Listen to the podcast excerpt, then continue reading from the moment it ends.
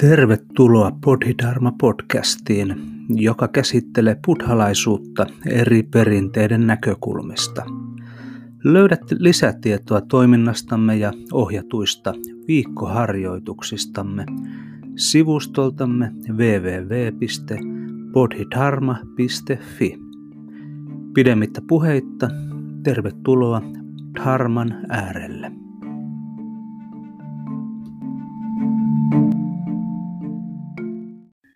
Mikäli joku käyttää harjoitusmenetelmänään hengitysten laskemista, niin se on siis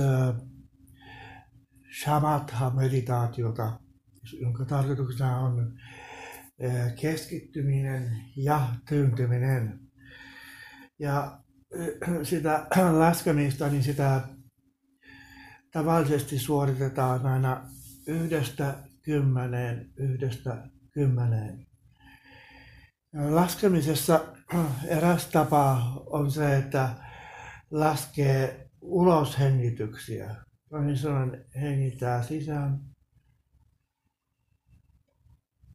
ja ulos hengityksen aikana yksi sisään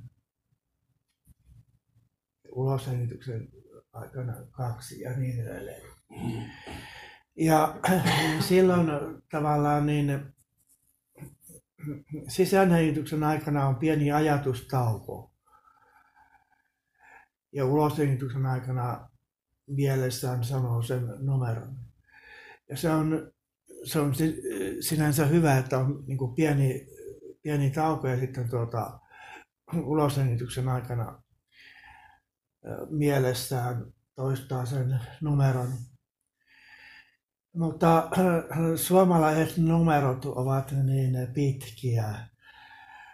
Estiläisillä on helpompaa 1, 2, 3, 4, 5, 6.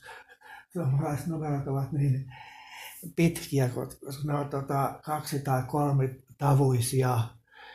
Niin siinä tapauksessa voi olla luontevampaa aloittaa se laskeminen sisäänhengityksen aikana, tai sen sisäänhengityksen yksi, kaksi, kolme. Jokainen voi tehdä siten, kuin se tuntuu luontevalta.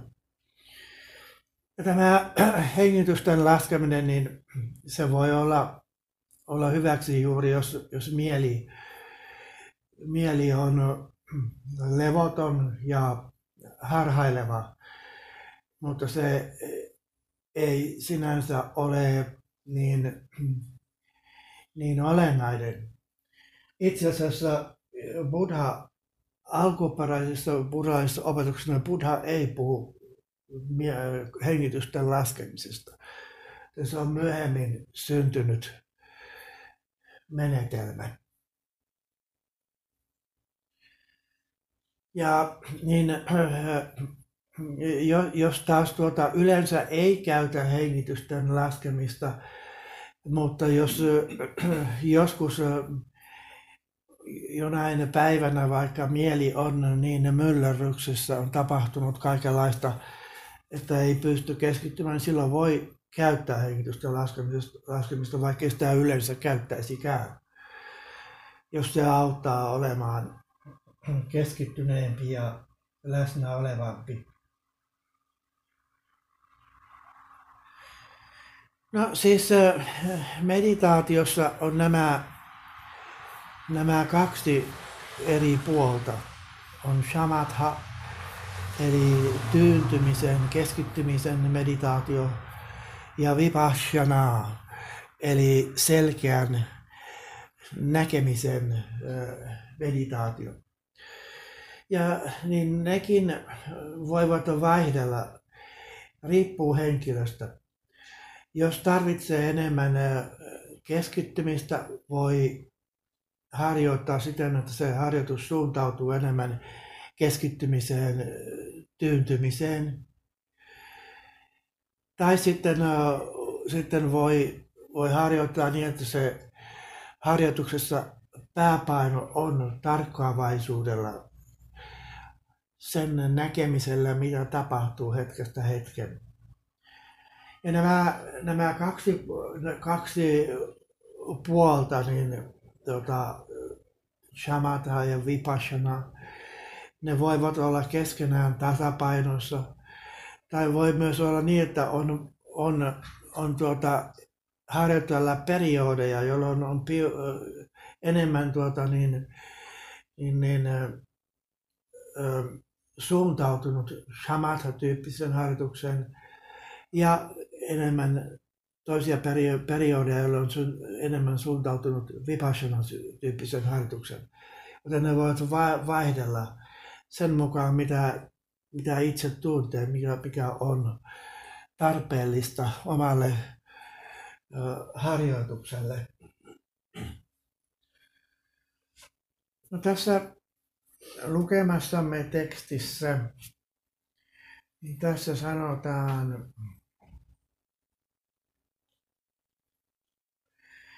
se, joka kuulee tämän opetuksen ja välittömästi uskoo siihen, astuu suuren kulkuneuvon kyytiin ja vapautuu kolmesta maailmasta.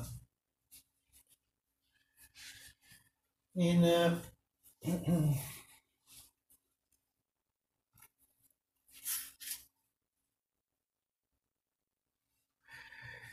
mitä nyt sitten on suuri kulkuneuvo? Sanskritin kielellä Mahajana. Niin tästä sanotaan myöskin, myöskin Bodhidharman tekstissä näin. Suuri kulkuneuvo on maailman unjain kulkuneuvo. Se kuljettaa kyydissään bodhisatvoja, jotka tekevät kaiken tekemättä mitään ja matkustavat koko ajan matkustamatta minnekään. Tällainen on buddhien kulkuneuvo.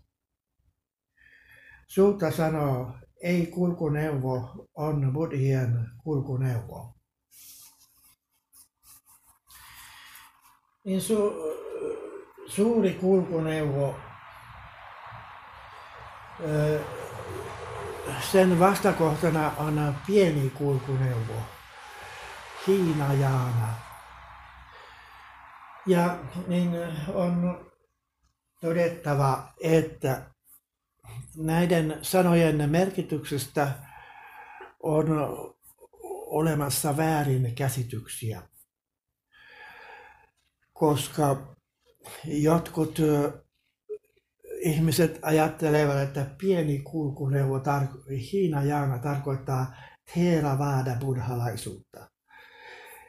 Ja on, on myöskin ennakkoluuloja, joidenkin esimerkiksi Tiibetin buddhalaisten keskuudessa on ennakkoluuloja tuota Theeravadaa kohtaan, että se on pieni, vähäisempi kulkuneuvo, josta ei opeteta rajatonta myötätuntoa ja muuta. Theravadassa opetetaan neljä rajatonta mielentilaa, aivan kuten Mahajaanassakin. Eli rakastavaa ystävällisyyttä, myötätuntoa, myötäilua ja, ta, ja tasapuolista tyyneyttä. Se on samalla tavalla. Niin mitä, mikä on näiden sanojen merkitys? Näiden sanojen merkitys on, on tuota noin, ne liittyvät, liittyvät ihmisen motivaatioon ja, ja harjoitus, harjoitustapaan. Pieni kulkuneuvo voisi sanoa, että se on, on rajoittunut harjoitustapa jossa helposti on myöskin takertumista muotoihin, ja jossa, jossa ihminen harjoittaa esimerkiksi niin lähinnä vapautuakseen omista negatiivisista asioista, esimerkiksi saavuttaakseen niin, jonkinlaisen rauhan. Ja voi olla, että monesti kun, kun joku tulee meditaatioryhmään, kun hän harjoittaa, aloittaa meditaation, niin hänen asennoitumisensa, hänen motivaationsa on pienen kulkunevon motivaatio. Hän, hän haluaa itselleen jotakin tyyneyttä ja rauhaa ja tasapainoa elämässään. Ja hänellä ei ole sen suurempia motivaatioita. Mutta suuri kulkuneuvo taas, niin se tarkoittaa avointa mieltä, voi sanoa ei-dualistista harjoitusta, josta ihminen ymmärtää, että muodollinen harjoitus, muodollinen istuminen on osa harjoitusta ja harjoitusta on koko elämä, koko elämän kaikki, kaikki tilanteet. Ja suuren kulkuneuvon harjoittaja myös osaa sopeutua. Hän, hän ei ole takertunut, että pitää olla aina tietty muoto, tietyt säännöt, joista ei saa poiketa mitenkään, vaan hän, hän osaa sopeutua, e, eläytyä erilaisiin tilanteisiin. Ja siis suuren kulkuneuvon harjoittajalla on syvempi ymmärrys asioista, ja myös harjoituksen merkityksestä. Sikäli voisi sanoa, että suuren kulkuneuvon harjoitus on ei-dualistinen harjoitus, ei kaksinainen harjoitus. Ja suuren kulkuneuvon harjoittajalla niin se, se, tuota, se, se oma minä tai henkilökohtainen motivaatio, niin se pienenee ja, ja tuota, suuren kulkuneuvon harjoittaja harjoittaa äh, kaikkien olentojen hyväksi. Tämä on siis merkitys tuota noin niin, suuren kulkuneuvon ja pienen kulkuneuvon näiden termien merkitys. Ja voisi sanoa, että käytännössä niin niin, niin, niin siis kysymys ei ole siitä, että Mahajana koulukuntien harjoittajat ovat suuren kulkuneuvon harjoittajia ja theravallaiset ovat pienen kulkuneuvon harjoittajia. Käytännössä ei ole niin. On monia theravadalaisia, jotka harjoittavat suuren kulkuneuvon motivaatiolla, avaralla mielellä on monia mahajaanalaisia, jotka ovat hyvin takertuneita omaan koulukuntansa tiettyihin sääntöihin ja perinnäistapoihin ja, ja muihin, ja jotka ovat ennakkoluuloisia muita koulukuntia kohtaan. Joten kysymys, kysymys ei ole, ole siitä Theravada ja Mahajana koulukunnista, vaan tuota mielen asenteesta ja mielen avoimuudesta.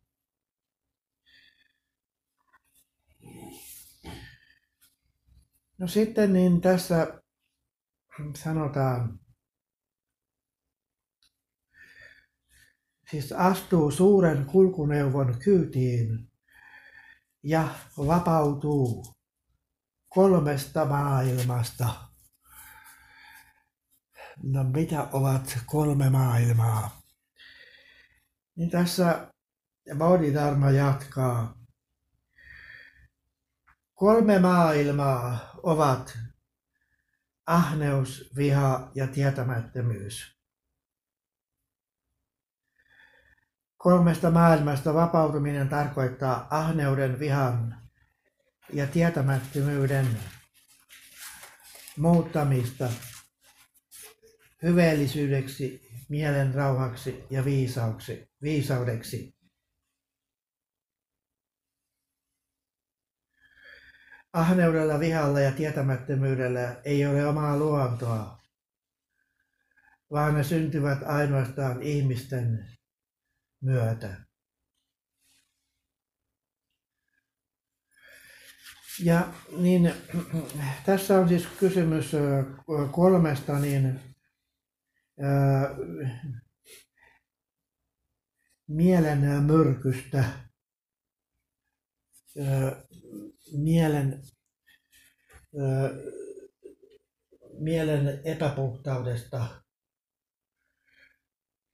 taikka Tuula Saarikoski aikoinaan sanoi mielen saasteesta. Tuota, ne ovat ahneus, viha ja tietämättömyys. Eli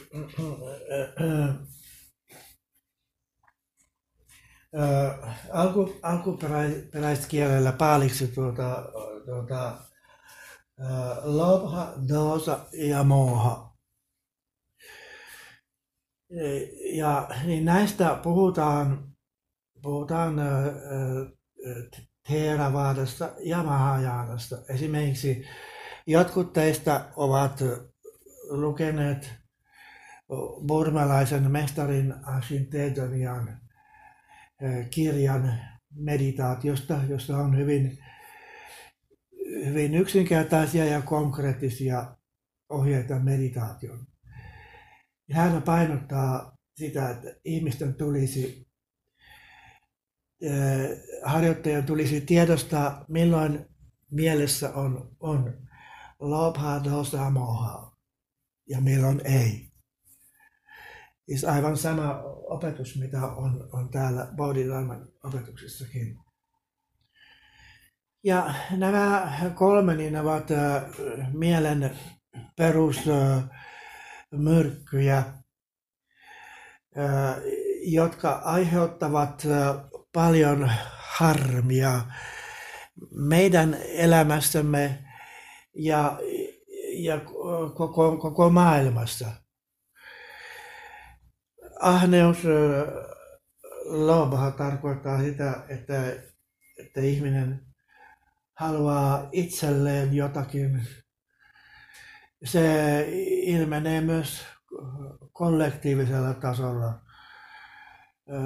Eli eri, erilaiset ryhmät, kansat, valtiot haluavat jotakin itselleen, sitten alkavat sotimaan, sotimaan toisten kanssa ottaakseen itselleen jotakin.